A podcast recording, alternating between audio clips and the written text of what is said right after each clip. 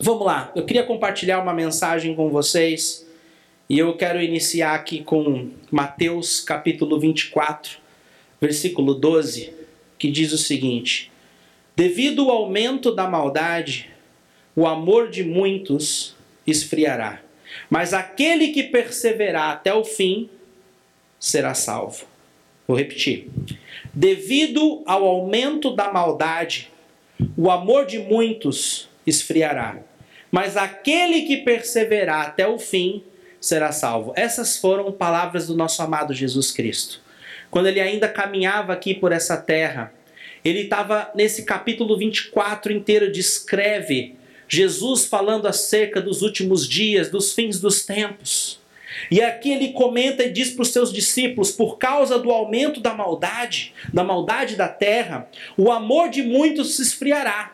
Mas vocês não são como esses muitos. Vocês são aqueles que vão perseverar até o fim e ser salvo.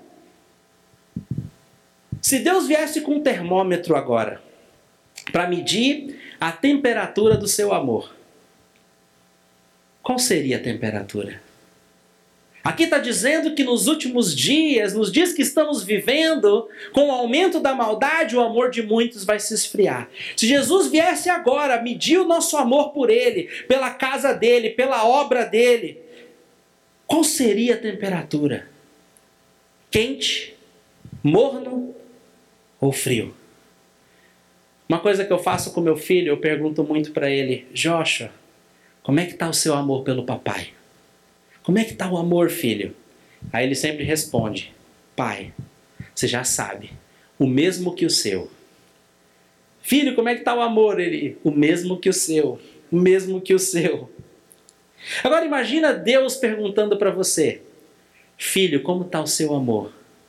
E você poder responder para ele: Pai, está o mesmo que o seu. O meu amor por ti tá o mesmo que o teu amor por mim. Uau!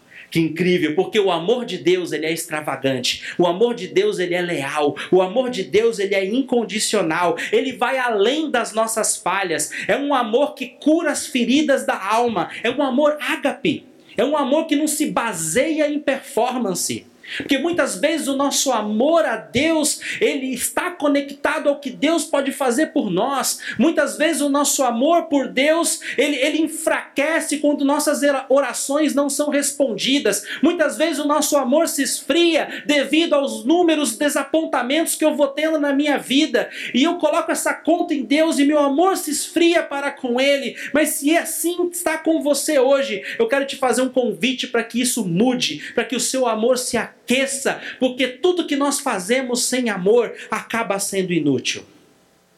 Jeremias 17, 10 diz que eu sou o Senhor que sonda o coração, examina a mente para recompensar a cada um de acordo com a sua conduta, de acordo com as suas obras. Eu sou o Senhor que sonda o coração e examina a mente. Ele realmente vem mesmo com um termômetro ele vem soldar a temperatura do nosso amor, o amor que flui, que brota do nosso coração. E aqui ele diz: eu vou compensar cada um de acordo com a sua conduta e com as suas obras. Isso significa que a sua conduta e a sua obra está diretamente conectada àquilo que acontece no seu coração e na sua mente.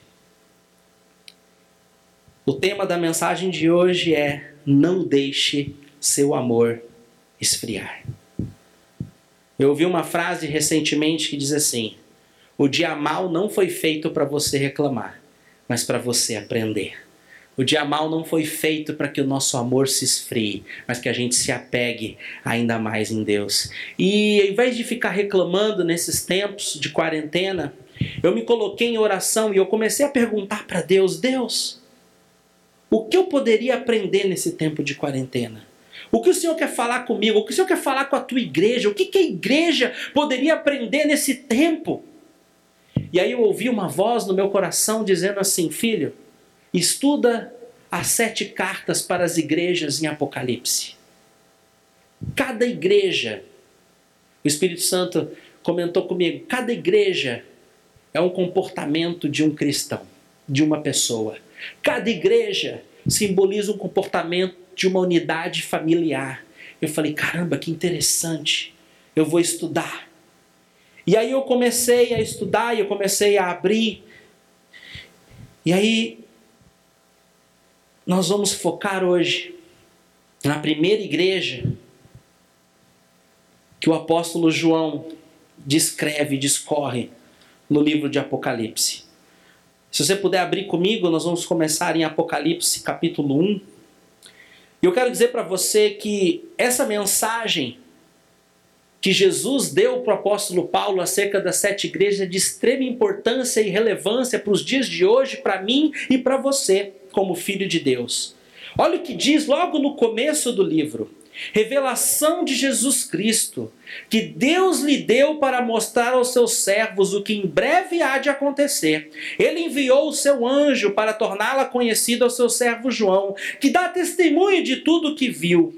Isto é, a palavra de Deus e o testemunho de Jesus Cristo. Olha agora, feliz aquele que lê as palavras desta profecia, e felizes aqueles que ouvem e guardam o que nela está escrito, porque o tempo está próximo. Ele abre o livro dizendo: Felizes aqueles que leem, felizes aqueles que guardam, felizes aqueles que creem, que ouvem, que dão ouvidos para as palavras desse livro. E ele termina Apocalipse no último capítulo, ele fala a mesma coisa: Felizes os que guardam as palavras desse livro. Quando repete as coisas na Bíblia é para a gente chamar a nossa atenção e dizer que isso é realmente importante. E o apóstolo João, que escreveu o livro de Apocalipse, teve uma experiência incrível. Ele diz, logo no versículo 9: Eu, João, irmão e companheiro de vocês no sofrimento, no reino e na perseverança em Jesus, estava na ilha de Pátimos, por causa da palavra e do testemunho de Jesus. Aqui ele estava dizendo que ele estava na ilha de Pátimos, ele tinha sido preso. Tentaram matar João, mas ele não conseguiu, nem conseguiram matar ele. Estudos dizem que jogaram ele dentro de um caldeirão com óleo fervendo e colocaram ele lá e ele saiu ileso. E, e aí, como não conseguiam matar esse homem, botaram ele lá na ilha de Patmos, isolaram ele na ilha de Patmos, e lá ele ficou confinado à prisão perpétua naquele lugar. E lá naquela prisão, ele teve a revelação, uma visão, foi pego em espírito para escrever esse livro. E olha que interessante o que, que acontece na sequência. E ele tinha sido preso por causa que ele pregava a palavra perseguição. 10. No dia do Senhor achei-me no espírito, e ouvi por trás de mim uma voz forte como trombeta que dizia: Escreva num livro o que você vê. Envie a estas sete igrejas: Éfeso, Esmirna, Pérgamo, Tiatira, Sardes, Filadélfia e Laodiceia. No dia do Senhor achei-me no espírito, e ouvi por trás de mim uma voz forte como de trombeta e disse: escreva num livro. Olha que interessante. Ele escreveu uma, um livro com sete cartas dentro desse livro, uma para cada uma dessas igrejas que eu li agora. O interessante é que ele não chegou, olha, você é qual igreja? Éfeso, Éfeso, essa carta é para você. É, você é qual? Esmirna, Esmirna, essa carta é para você. Não, não. Ele pegou o livro todo e o livro todo ele entregou para cada uma das igrejas.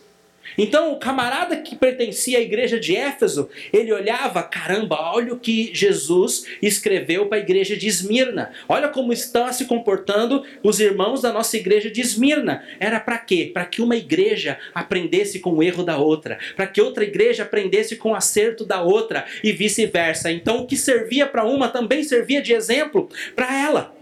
Então, quando você lê essas sete cartas, leia como se fosse o comportamento e o exemplo dos nossos irmãos, e eu posso aprender com os erros e o acerto dos outros.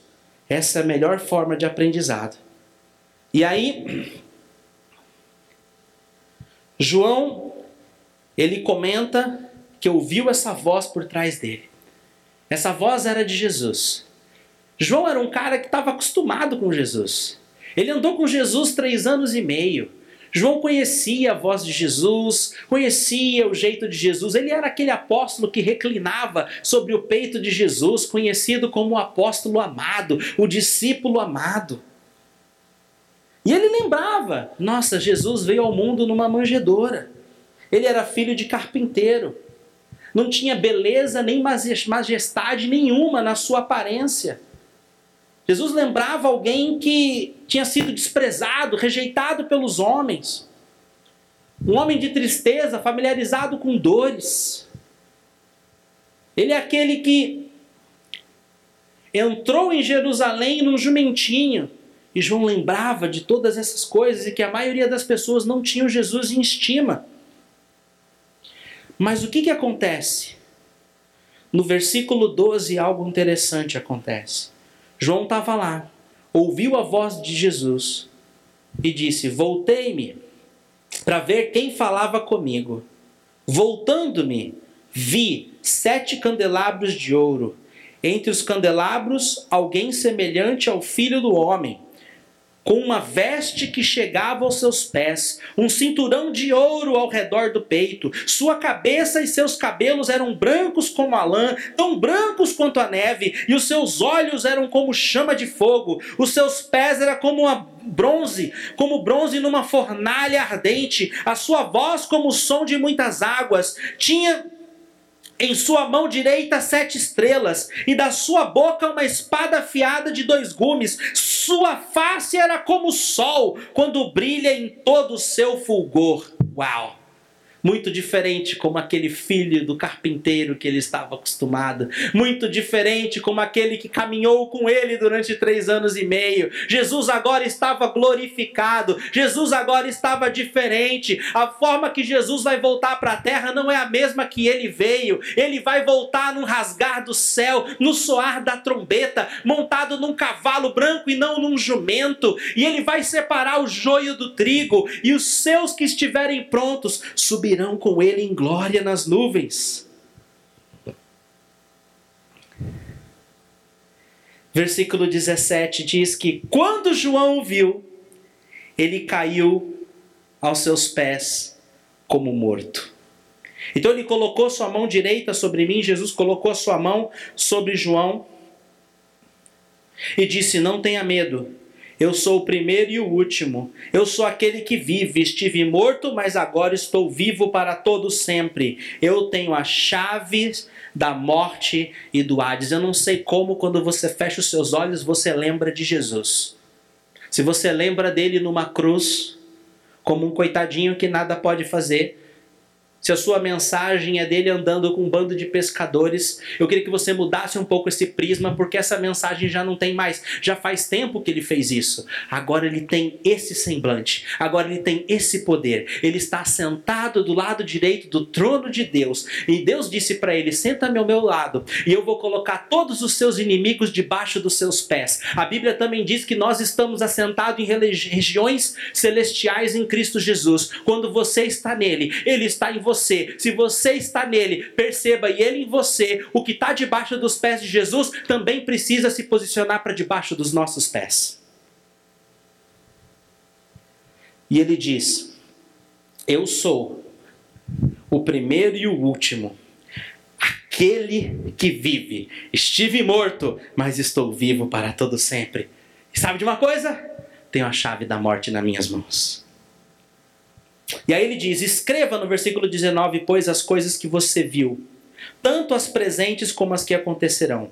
Este é o mistério das sete estrelas que você viu em minha mão direita. Os sete candelabros, as sete estrelas, são os anjos das sete igrejas, e os sete candelabros são as sete igrejas. Então ele teve uma visão nas mãos de Jesus, sete estrelas. Sete estrelas representam os sete anjos da igreja que estudos dizem que são sete, são os pastores, os, o líder daquelas igrejas.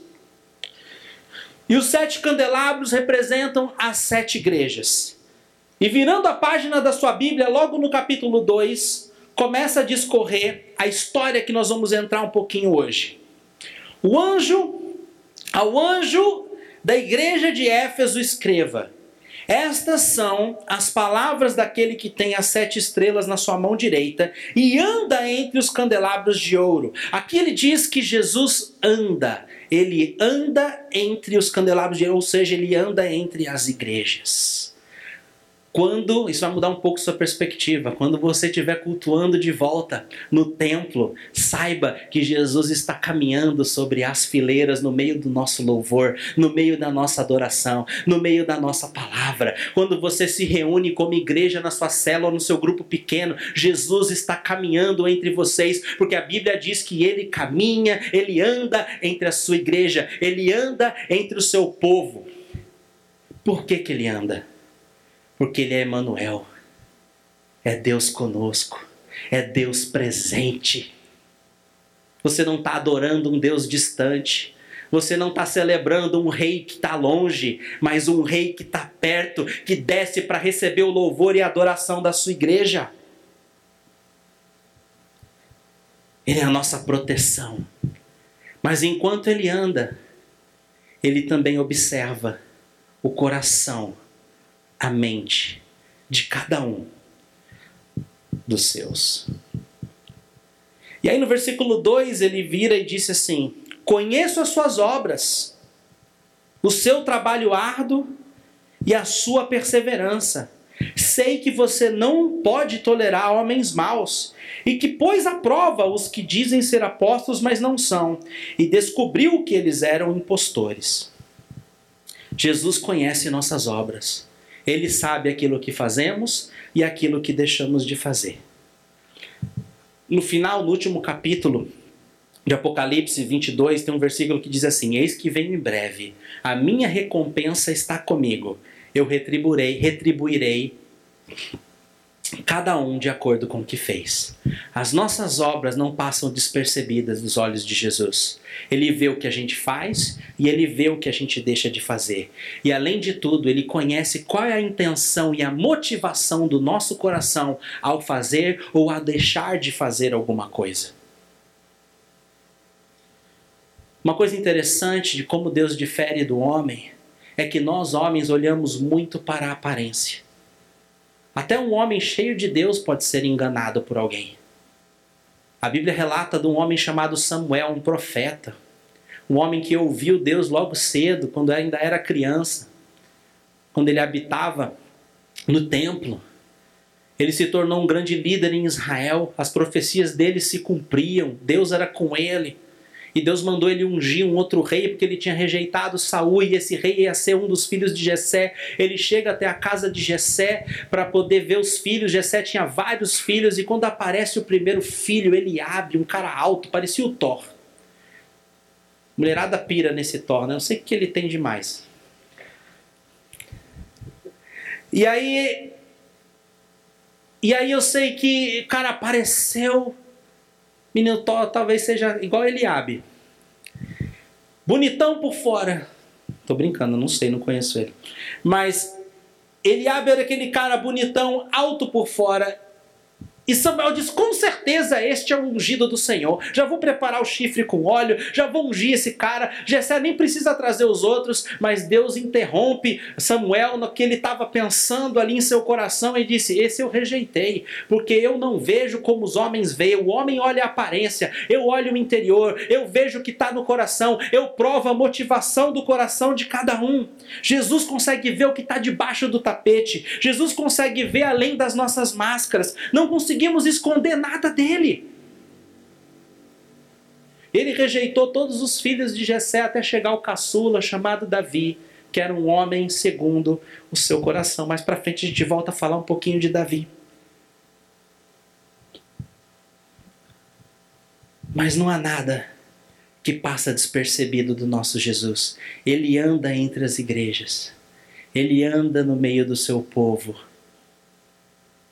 e ele nos chama para uma vida de conserto com ele, para uma vida de santidade com ele, uma vida de relacionamento profundo com ele. Jesus ele é tão bom. Se ele fosse chefe nosso no trabalho, Ele era aquele chefe que ia dar os elogios, porque os elogios, é, é, é, é, o feedback de Jesus é o feedback que, que foi estudado, elaborado, que você vê em cursos de coach, que você vê. Em, era a forma que Jesus dava feedback. Jesus dava feedback sanduíche. Ele começa com o elogio, com o positivo, depois ele vem com a correção, que nós temos que melhorar e aprender, e depois ele termina também nos motivando e nos elogiando. E foi isso que ele fez com essas igrejas.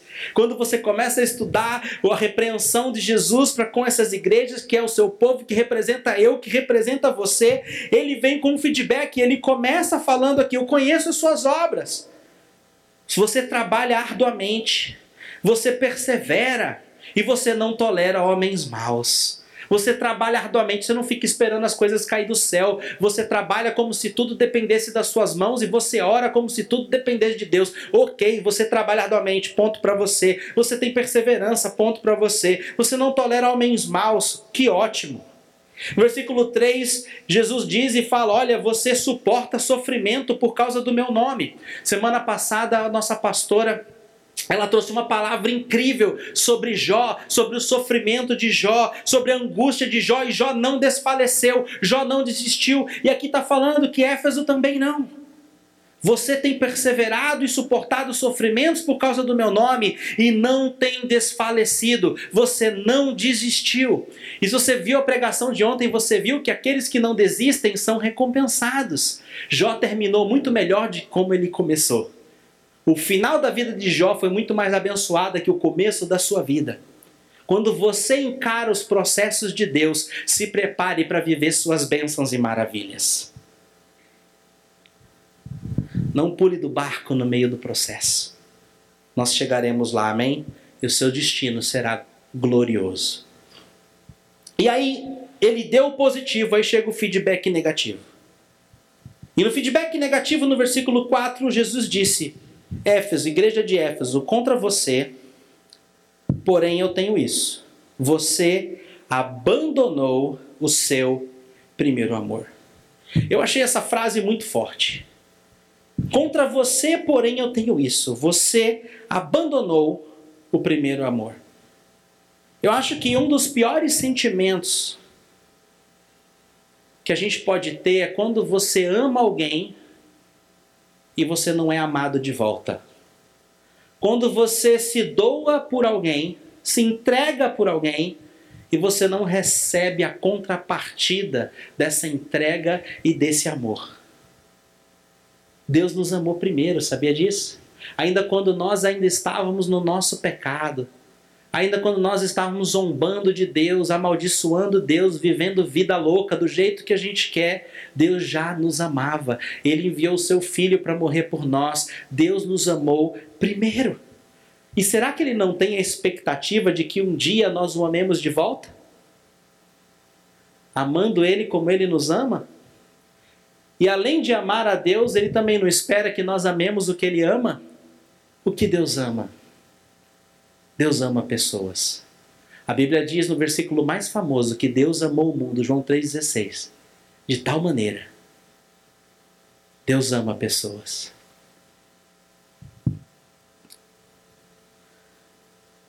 O mandamento mais importante é amar a Deus.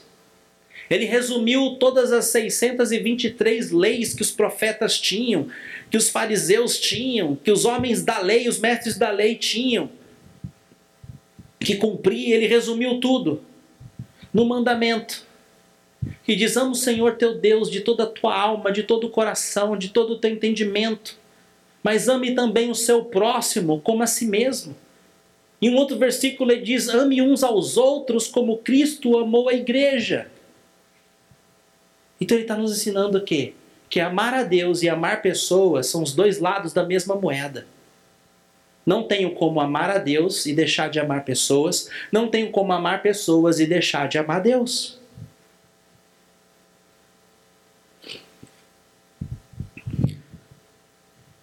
Éfeso era uma igreja high-tech, se você fosse na época.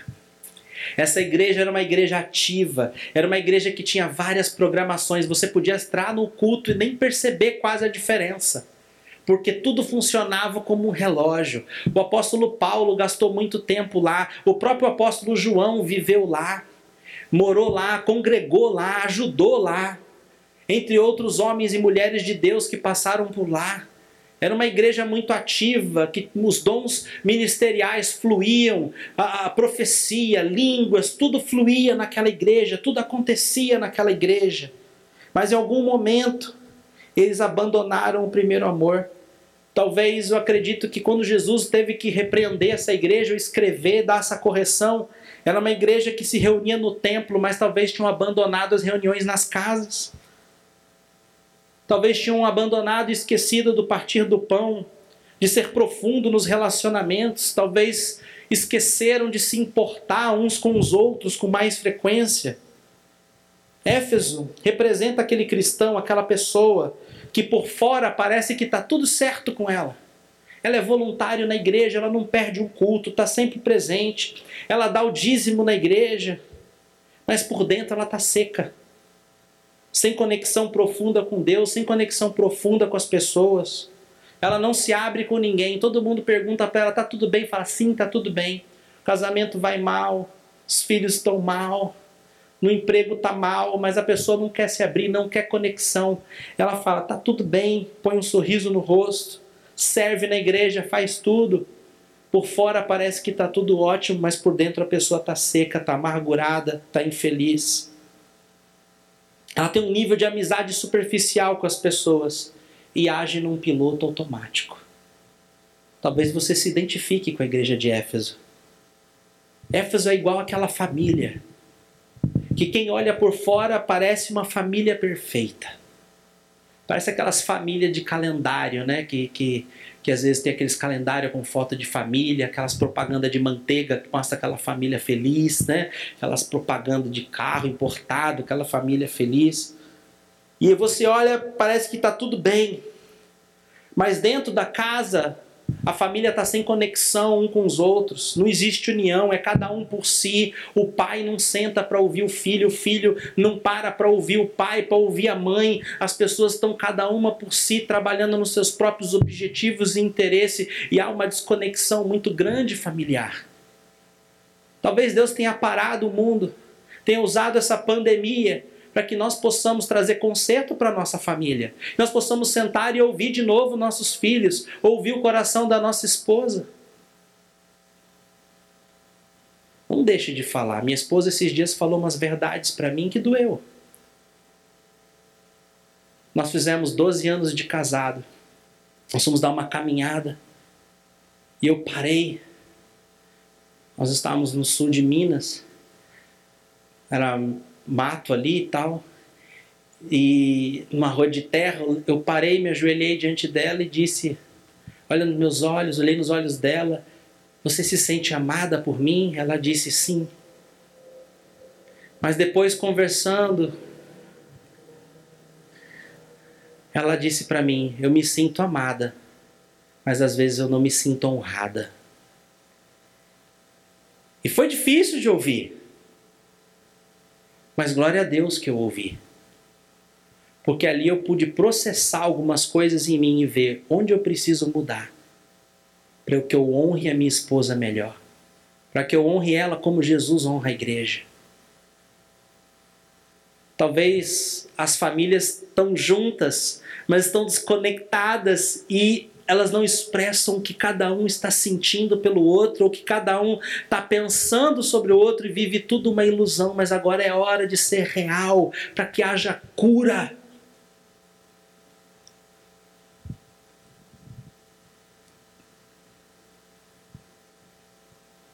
Talvez você esteja no piloto automático. Talvez a sua família esteja no piloto automático. Talvez vocês estão valorizando mais fazer algo para Jesus do que ser algo em Jesus. Talvez vocês estão valorizando mais o fazer do que o ser. E Jesus quer que nós voltemos à essência e buscamos o ser antes do fazer. Nós estávamos assistindo lá em casa a live do Som do Reino. Nosso querido Ed lá no tecladinho, com aquela barbinha. André Aquino, Vilas Boas, toda aquela turma lá tocando aquele louvor show de bola. Quando para o louvor, vem aquele cara do Dizoscope, o pastor Douglas Gonçalves, e ele trouxe uma palavra, duas palavras que eu ouvi da boca dele que me marcou. Ele falou sobre fidelidade e sobre afeição. Ele disse que muito comum a gente vê aqueles casamentos onde o marido e a esposa são extremamente fiéis uns aos outros. Eles ficam 50, 60 anos casados, não tem traição, não tem divórcio, é, tem comida na mesa, não falta nada ali no casamento, ali na, na, na parte é, física, mas não existe afeição pelo outro, não existe amor, não existe troca de gentileza, mas são fiéis. E também existe o outro lado Existe aquele casamento também onde a pessoa é carinhosa, onde a pessoa é amorosa, onde a pessoa fala algumas coisas, mas não tem fidelidade. E assim a gente pode trazer para o relacionamento com Deus. Existem aquelas pessoas que são fiéis, que não faltam no culto, como eu disse antes aqui, que fazem tudo certinho na sua fidelidade, mantém uma vida de intimidade, de, de desculpa, de santidade, mas perdeu sua afeição ao Senhor. Como está a sua afeição? Talvez você se familiarizou com as coisas de Deus. Você perdeu o seu entusiasmo, o entusiasmo pela oração. Talvez você perdeu o seu uau de ficar maravilhado com aquilo que Deus estava fazendo, com um testemunho. Se houve um testemunho de cura, você já nem vibra mais. Talvez você perdeu o seu desejo pela presença do Senhor. Talvez você não dá mais aqueles glórias com paixão. Talvez o seu aleluia está abafado. Talvez o Espírito Santo está movendo em sua volta, tocando na vida dos seus irmãos. E você não move junto, você fica só observando. Talvez você não consegue dizer como dizia o salmista: Alegrei-me com os que me disseram: Vamos à casa do Senhor. É sinal que o seu amor está esfriando. Como está a tua fidelidade? Nós precisamos dos dois. Não existe fidelidade parcial. Eu não posso chegar para minha esposa e falar para ela, querida, segunda, terça, quarta, quinta e sexta, vou fazer teus desejos, tuas vontades, serei fiel a você, estarei junto, mas sábado e domingo não conta comigo não. Sábado e domingo eu vou para balada, sábado e domingo eu vou para festa, sábado e domingo eu faço o que me dá na telha. Que fidelidade é essa? Fidelidade parcial não é fidelidade. E talvez você como cristão pode até ter aquela paixão por Jesus em algum momento, mas falta fidelidade para poder levar uma maturidade e você no culto celebra, grita, chora,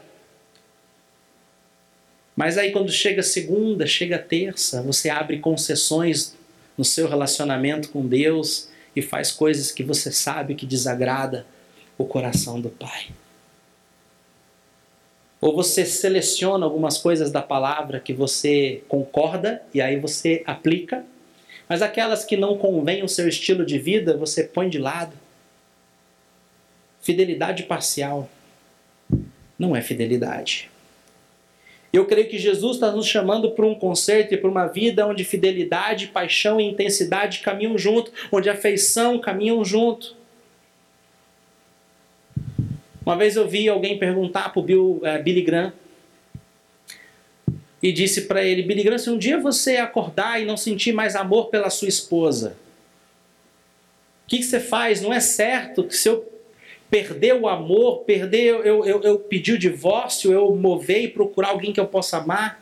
Ele falou, de jeito nenhum. Se um dia eu acordasse assim, eu me colocaria de joelho e eu clamaria a Deus para botar o amor de volta pela minha esposa no meu coração. Eu só levantaria de lá quando o amor tivesse voltado. Isso é compromisso, amém? Isso é entender o que é aliança. Nós temos um Deus de aliança. Ele fez uma aliança comigo, ele fez uma aliança com você. Faça você uma aliança com ele. Não importa se minhas orações não estão sendo respondidas. Não importa se eu estou passando por dificuldade. Não importa que eu não estou vivendo o meu melhor momento ainda. Não importa o que, que eu estou passando. O importa é que eu vou ser fiel e vou continuar com intensidade e afeição ao meu Deus. Quando o nosso amor se esfria, nós nos tornamos críticos. A gente acaba suspeitando das pessoas, a gente olha para as pessoas e vê defeito em tudo. A gente não consegue confiar nas pessoas mais, porque o nosso amor está esfriando.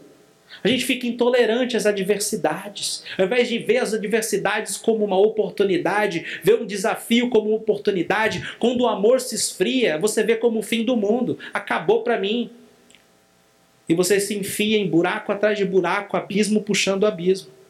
A igreja de Éfeso, ela tinha antes esse amor, mas ele foi abandonado.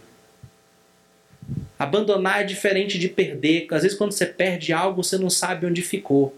Mas quando você abandona algo, você sabe onde está. E as boas novas é que você pode voltar lá para pegar.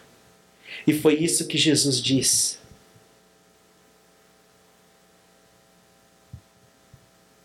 Contra você, versículo 4, eu tenho isso. Você abandonou o primeiro amor. E no versículo 5 ele diz: lembre-se de onde caiu. Lembra onde você abandonou para voltar lá, para pegar de volta.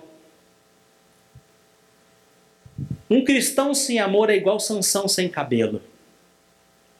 O que aconteceu com a história de Sansão? Toda a força dele o sobrenatural que acontecia na vida de Sansão estava vinculado ao seu cabelo comprido. No momento que o cabelo dele é cortado, no momento que o cabelo dele é raspado, ele perde todo o seu poder, ele perde toda a sua força. E assim acontece comigo, assim acontece com você. Se o nosso amor esfriar, nós não teremos poder para transformar a sociedade, nós não teremos poder para ser sal e ser luz nessa terra. O amor é fundamental para o nosso relacionamento com Deus e fundamental para o nosso relacionamento uns com os outros. Tem uma diferença muito grande para o rei Davi e o rei Salomão. O rei Davi, a Bíblia relata ele como um homem segundo o coração de Deus, incrível. Ele era perfeito? Não. Ele pecava? Pecava. Cometeu erros? Cometeu erros, mas ele estava disposto a se arrepender. E o arrependimento trazia de volta a fidelidade. E ele era intenso, apaixonado, extravagante, cheio de afeição a Deus. O amor dele podia esfriar no momento, mas o amor dele pegava fogo de novo. Agora, o rei Salomão, eu estava estudando um pouquinho sobre ele e eu fiquei muito triste porque a Bíblia fala que no começo do reinado de Salomão, o Senhor amava Salomão e Salomão amava Deus. Salomão construiu o templo, dedicou o templo ao Senhor com muito êxito, muito carinho. Ele foi extremamente preciso, obediente em todos os detalhes que o Senhor tinha dado para ele. Ele construiu tudo com perfeito, perfeição. Foi dedicada à obra de Deus, mas num dado momento, quando você começa a ler sobre a história de Salomão, ele começa a se casar com várias mulheres, e a Bíblia fala: Salomão amou suas mulheres.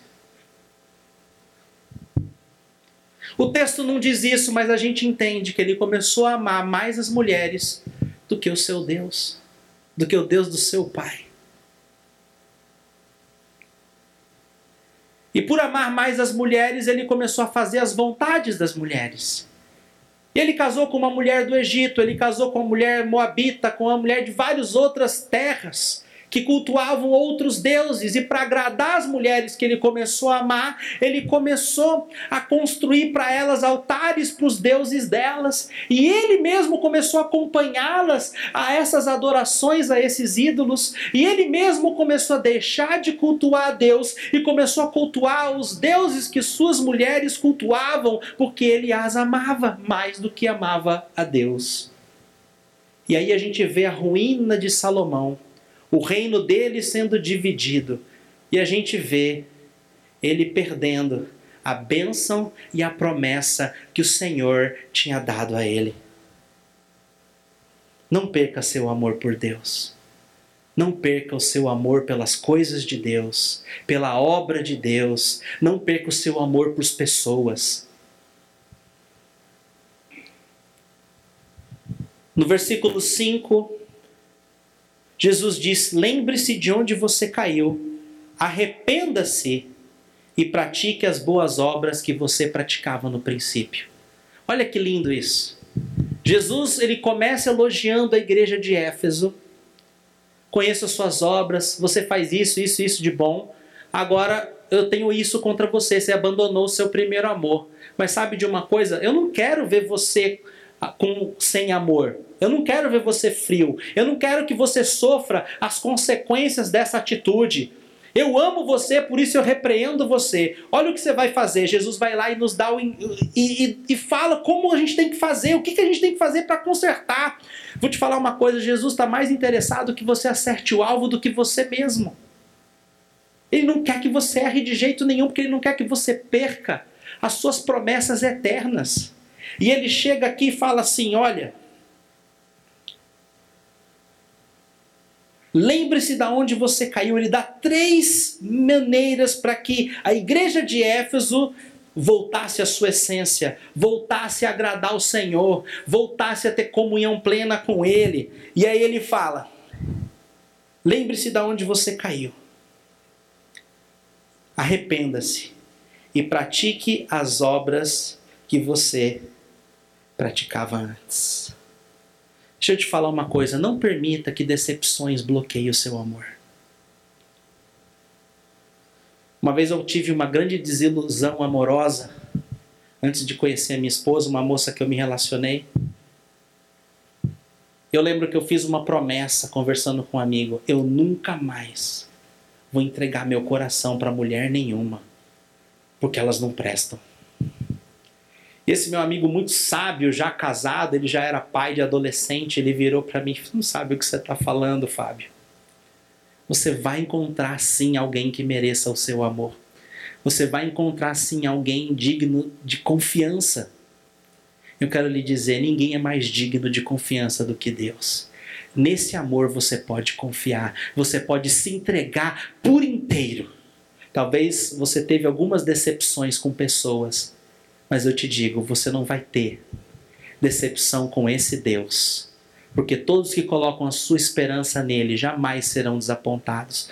Ele não é um gênio da lâmpada, me entenda. Ele não vai fazer todos os seus desejos, mas ele sempre vai fazer o que é melhor para você. Porque até o não de Deus é mais abençoado do que o sim de qualquer um aí no mundo. 1 Coríntios capítulo 13 descreve, o texto discorre acerca do que é o amor. E diz assim: o amor é paciente. Impaciência é sinal que seu amor está esfriando.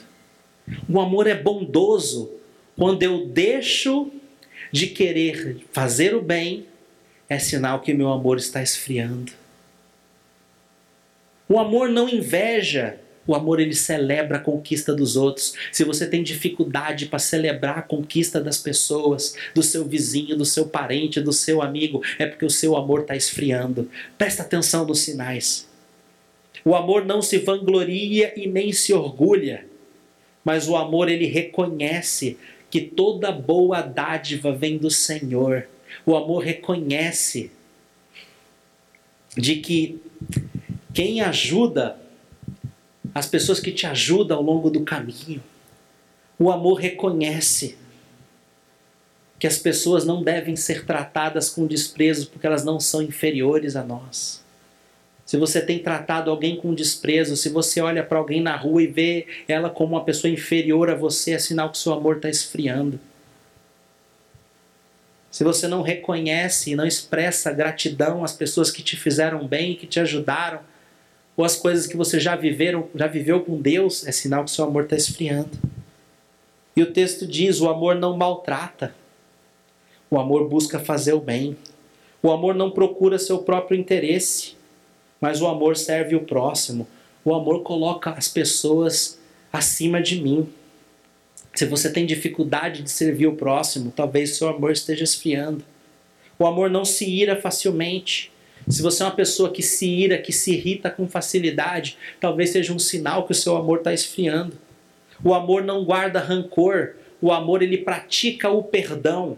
Se você tem dificuldade de perdoar, é sinal que o seu amor está esfriando. Se você fica toda hora se lembrando do que os outros fizeram de errado, se você fica toda hora agora para o casal, se você fica toda hora lembrando o seu marido das coisas que ele fez lá no passado, que ele já te pediu perdão, é sinal que seu amor está esfriando.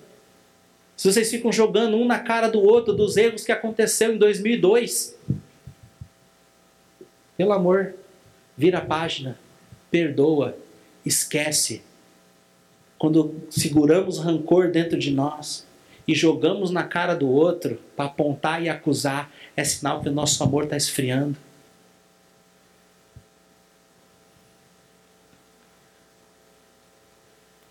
O amor não se alegra com a injustiça, mas se alegra com a verdade. O amor tudo sofre, tudo crê, tudo espera, tudo suporta. Não deixe o seu amor esfriar. Se você não tiver amor, a Bíblia diz: nada seremos.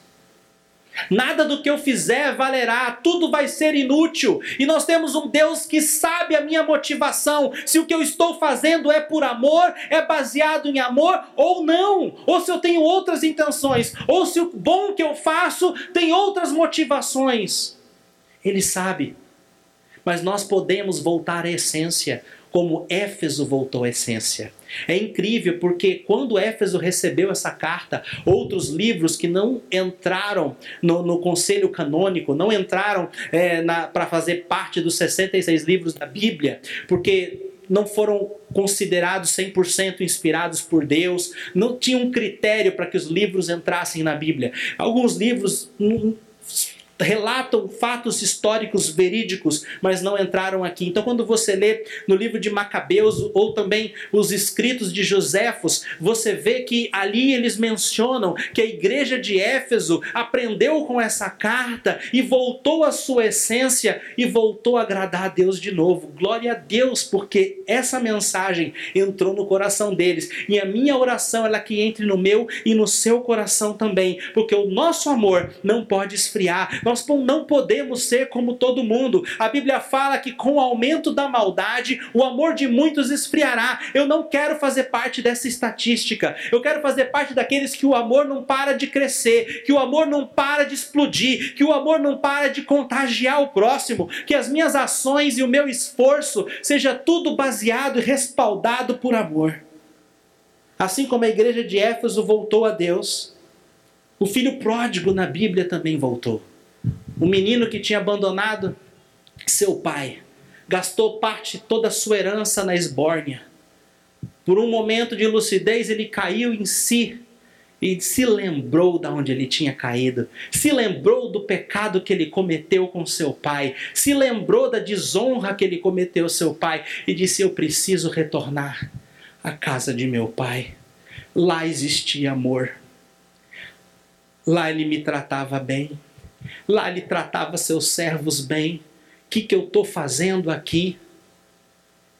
E ele volta para sua casa a Bíblia fala que o pai viu de longe, enquanto o filho andava, o pai se pôs a correr. Isso relata eu e você e o nosso Deus. Quando você se coloca de volta para os caminhos de Deus, ele começa a correr para você. A palavra de Deus diz: aproxime-se de mim, que eu me aproximarei de você. Sendo que não é uma mesma medida. Enquanto você anda, Deus corre, porque ele é louco por você.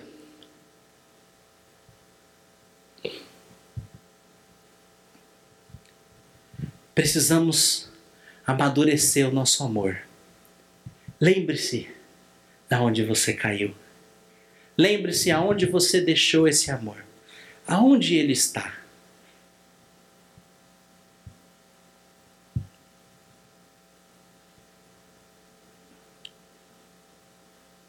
Eu amo muito e reconheço muito o carinho e o amor que a minha mãe tem por mim tem algo especial sobre o amor de mãe. Eu lembro que eu abandonei o meu primeiro amor uma vez. Eu abandonei Jesus, eu abandonei o cristianismo. Eu me distanciei das coisas de Deus, eu fui para o outro caminho, eu fui para uma direção completamente oposta. E foram as orações da minha mãe e o amor incondicional dela. Ela nunca me rejeitou, ela nunca virou as costas para mim, mesmo sabendo que eu estava desviado, mesmo sabendo que eu estava saindo para beber, mesmo sabendo que eu estava saindo com mulheres, mesmo sabendo que eu fazia coisa errada. Ela nunca virou as costas para mim. Ela continuou orando por mim, continuou clamando e continuou me amando e continuou torcendo para que tudo desse certo para minha vida. E eu sou muito grato a esse amor dela por mim. E eu quero comparar, Deus também é assim por mim por você. Ele continua torcendo, ele continua querendo, ele continua te cercando para que você volte à sua essência. E as orações de mãe faz toda a diferença. Mãe, você não tem ideia, não só a minha, mas todas que está me ouvindo hoje, mães, vocês não têm ideia o impacto e a influência que vocês podem ter na vida dos seus filhos mesmo não sendo perfeita, você é autoridade sobre a vida do seu filho. E Deus ouve o clamor de uma mãe. Nosso pastor, o Phil Pringle, fundador da igreja C3, ele fez um post sobre a mãe dele, homenageando a mãe dele. A mãe dele faleceu quando ele tinha 5 anos de idade de tumor no cérebro.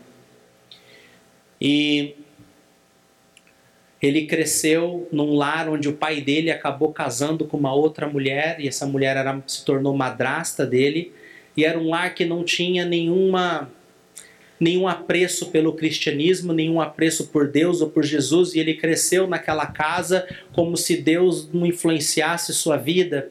Ele se tornou um hippie, usuário de LSD, entre outras drogas. E mais aos 19 anos ele teve um grande encontro com Jesus.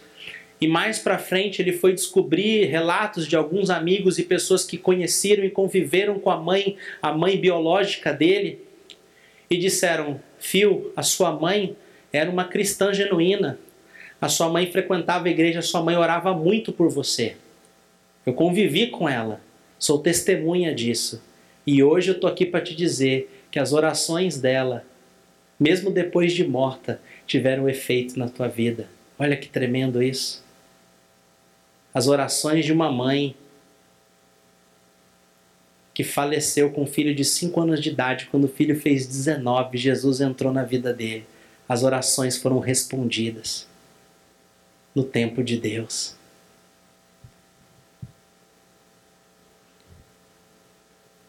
Mesma coisa aconteceu comigo. Sete anos longe do caminho do Senhor. Deus invade minha vida na Austrália eu volto para os caminhos do Senhor. Eu começo a lembrar das experiências que eu tive na minha infância com o Senhor e volto para um caminho que não tem mais volta. É de glória em glória, é de fé em fé, é de força em força.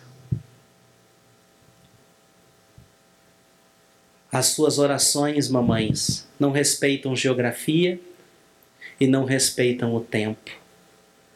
Elas prevalecem. Minha mãe sempre se dispôs a ficar de joelho para que eu e as minhas irmãs ficassem de pé e voltássemos para o primeiro amor.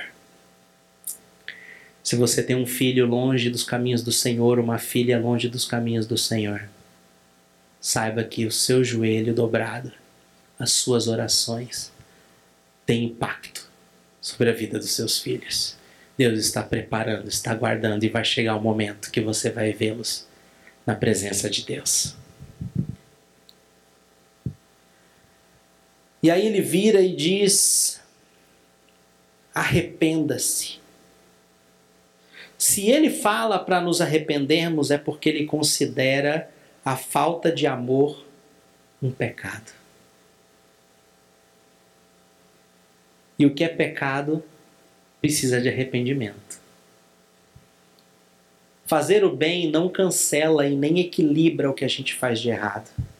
Porque arrependimento não é um sentimento, arrependimento é uma atitude de mudar de direção.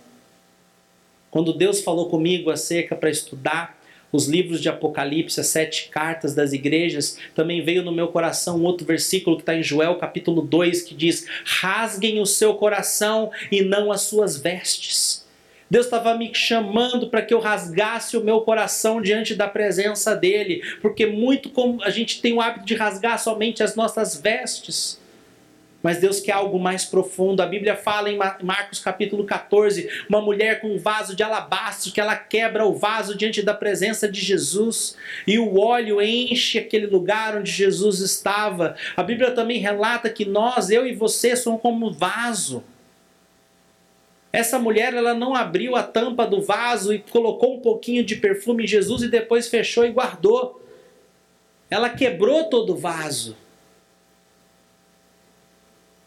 O vaso quebrado representa a nossa rendição a Deus, a nossa afeição a Deus. Se você ainda não quebrou o vaso, se você ainda não rasgou seu coração, se você ainda não se quebrantou diante de Deus, é chegado o seu momento, a sua hora é agora. Porque sabe o que acontece? Se você só se doa um pouquinho para Jesus e depois você tampa o vaso, ele derrama uma unção sobre a sua vida, mas você está tampado. A unção de Deus cai por fora, ela escorre do lado de fora do vaso. No dia seguinte vem o sol, no dia seguinte vem as tribulações, no dia seguinte vem as adversidades, no dia seguinte vem suas lutas do cotidiano. O sol bate, o que acontece com aquela unção que caiu em você? Quando ela caiu, você sentiu um arrepio, quando ela caiu, você se alegrou, mas depois aquilo seca e você está seco por dentro. É hora de você quebrar o vaso, é hora de você romper, é hora de você se derramar na presença de Deus, é hora de você rasgar o seu coração e falar: Senhor, eu quero esse primeiro amor. Se você nunca viveu esse primeiro primeiro amor, clame por esse primeiro amor. Se você perdeu esse primeiro amor, volte para esse primeiro amor agora. Porque quando a unção cai dentro, porque você se rendeu a Ele por completo, o óleo do Senhor lubrifica o seu coração, deixa ele sensível à voz de Deus, deixa ele sensível à necessidade das pessoas. Você vai se tornar uma pessoa melhor, as pessoas vão querer andar com você, vão querer pedir conselho para você, porque você vai começar a se importar. E aí ele fala: pratique as boas obras. Queria chamar a banda aqui para a gente encerrar. Pratique as boas obras. Deixa eu te falar: nenhuma live, nenhuma conferência, nenhuma festividade substitui as boas obras do princípio. No livro de Atos, capítulo 2.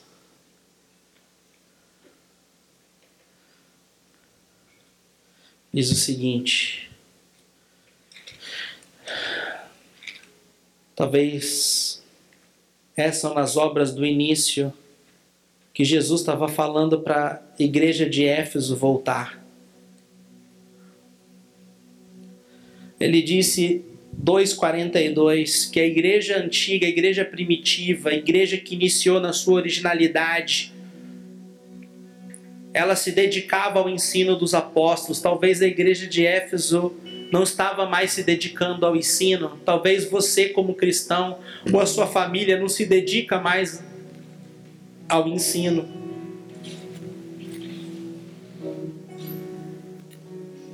Ser dedicado é ser devoto, é ser constante, é perseverar. Eles se dedicavam ao ensino dos apóstolos, eles se dedicavam à comunhão. Talvez a igreja de Éfeso não se dedicava mais à comunhão. Eles se dedicavam ao partir do pão, eles tinham refeições juntos, eles se dedicavam a orações. Todos estavam cheios de temor muitas maravilhas e sinais eram feitos pelos apóstolos. Os que criam mantinham-se unidos, talvez eles não estavam mais unidos. Eles tinham tudo em comum, vendendo suas propriedades e bens, distribuíam a cada um conforme a sua necessidade. Não haviam pessoas necessitadas porque elas eram umas pelas outras, elas compartilhavam o que tinham, ajudavam umas às outras, se interessavam no problema da outra. Por todos os dias continuavam a reunir-se no templo partiam o pão em suas casas, juntos participavam das refeições, com alegria e sinceridade no coração. Talvez a igreja de Éfeso tinha perdido essa essência. Talvez você, como cristão, perdeu essa essência. É hora de voltar para essa essência. É hora de voltar para esse amor. Às vezes a gente perde o amor pelo um. A gente se acomoda na igreja andar com pessoas que conhecem Jesus e aquele que está longe de Deus. Ah, não, aquele não quero mais me relacionar. Jesus andava no meio das pessoas que não conheciam ele. Jesus se importava com eles. Jesus os curava. Jesus ministrava em suas vidas porque Jesus os queria trazer para perto. E ele vem e nos conta uma história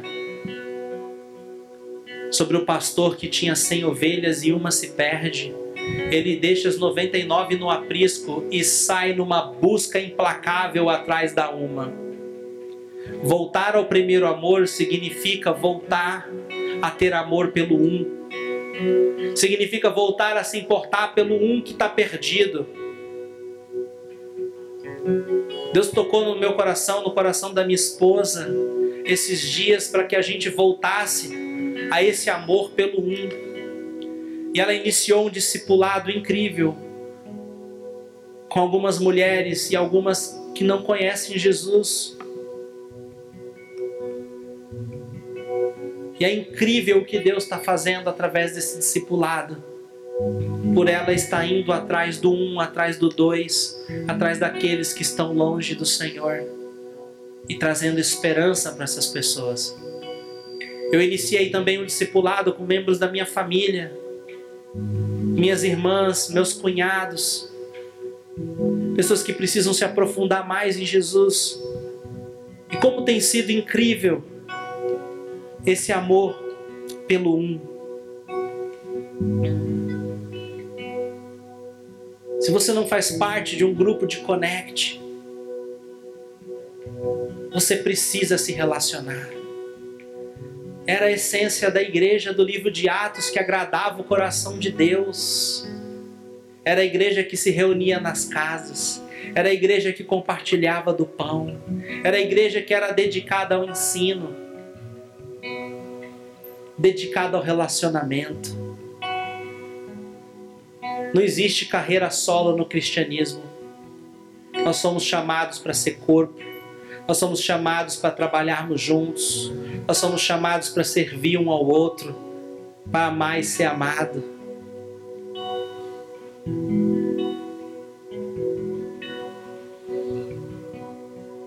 Entre num grupo, seja discipulado, aprenda a discipular alguém.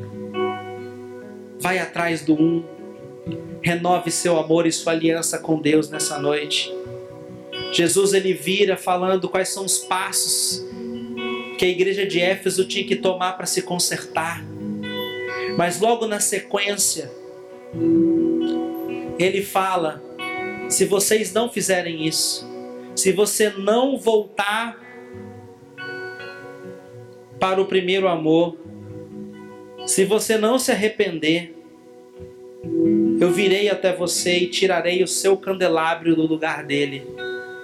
Isso é muito forte, porque Jesus está dizendo: Olha, eu estou te dando essas oportunidades, eu estou te falando o que você tem que fazer.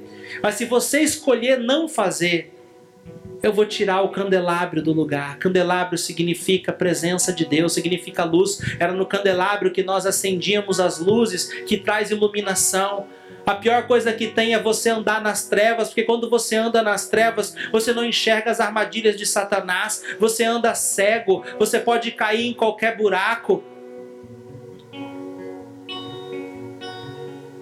Jesus chegou ao ponto de dizer para a igreja de Éfeso: Eu vou remover minha presença de vocês. Vocês não vão mais andar na minha luz. Vocês não vão ter mais o benefício da minha presença. Vocês não vão ter mais a presença do Espírito Santo.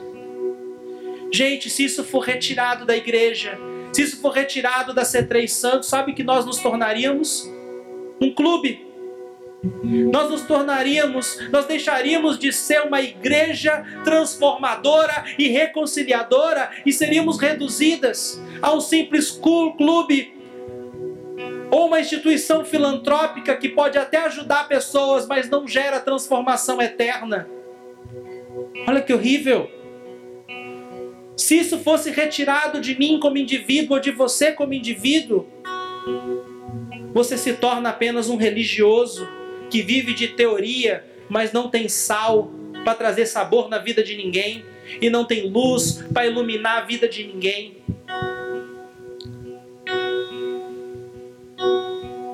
Se você não se arrepender, virei a você e tirarei o seu candelabro do lugar. Vamos pular para o versículo 7. Ele diz: Aquele que tem ouvidos, ouça o que o Espírito diz às igrejas. Quem tem ouvidos, ouça. Quem tem ouvidos, guarde a palavra. Quem tem ouvidos, não ignore. Quem tem ouvidos, obedeça. Pois o Senhor disciplina aquele que ele ama. Ainda no livro de Apocalipse, quando Acá ele escreve uma carta para a igreja de Laodiceia, ele diz: Eu repreendo e disciplino aqueles que eu amo. Glória a Deus que recebemos a disciplina do Senhor. Aquele que tem ouvidos, ouça o que o Espírito diz às igrejas. E aí na sequência ele fala: Ao vencedor darei o direito de comer da árvore da vida que está no paraíso de Deus. Ele, nos ele termina com uma promessa, ele termina com uma bênção. Olha, igreja, igreja de Éfeso, se você voltar para o primeiro amor, você vai vencer a maldade do mundo, você vai vencer e perseverar tudo aquilo que quer abafar e destruir, estragar o seu amor por mim, seu amor por pessoas, você vencendo isso, eu te prometo isso. Você terá direito de comer da árvore da vida que está no paraíso de Deus. Ele está falando de uma bênção muito maior do que eu e você podemos imaginar ou contemplar. Ele está falando de uma bênção tão grande que a gente não consegue nem entender qual é a dimensão do benefício que comer da árvore da vida pode dar para mim, pode dar para você. Isso é algo celestial, é algo eterno, é algo divino. Deixa eu te falar uma coisa: ao vencedor, vencedor não se torna campeão no ringue. No ringue eles são apenas reconhecidos. O que conta, o vencedor, é o seu preparo, é o seu processo, é a sua perseverança. Não desista dos processos do Senhor. Se hoje Ele te repreender, acate, mude, arrependa-se Volte-se para o Senhor. Rasgue o seu coração e não as suas vestes. Ele quer mudar você, ele quer andar com você, ele quer fazer algo incrível com você. Deus é amor. Deus é amor, Deus é amor. Ele já deu sua maior prova de amor que podia. Se ele não respondeu uma oração sua ou outra, não se importe, porque ele já provou o amor dele por você enviando o seu filho para morrer por você, sendo ele não fizesse mais nada por mim, mais nada por você, o seu amor por mim, por você já está mais do que comprovado. O Evangelho é fruto do amor de Deus. Chega de ficar no raso, chega de meia-culpa, chega de superficialidade. Deus está procurando adoradores que o adoram em espírito e que o adoram em verdade. Ele está buscando pessoas que querem ir no profundo com Ele. Nessa hora, nesse momento, nessa quarentena, Deus está separando o seu povo. Deus está vendo quem é aquele que vai realmente se derramar por Ele, que vai se entregar por Ele, que vai viver coisas grandiosas com Ele. Depois que esse tempo acabar, as igrejas se preparem para algo glorioso e algo grandioso. Porque o Evangelho é aqueles que, quando se encontra, faz com que o miserável se torne fértil, o doente fique forte. Jesus foi aquele que fez dos pobres produtivos, dos mendigos reis, das prostitutas santas, dos, pesca... dos pecadores testemunhas. Jesus não só cuida de, ele não cuidava dos enfermos, ele curava os enfermos, porque essa é a essência do evangelho, das boas novas de Jesus. Ele colide com as forças da injustiça, da opressão, do engano. O evangelho desfaz o fatalismo. E ele nos dá esperança de que algo novo pode acontecer e deve acontecer. Eu lembro uma vez um testemunho que eu ouvi de um judeu, eu fiquei Falando, meu Deus, como esses caras têm uma perspectiva de vida diferente.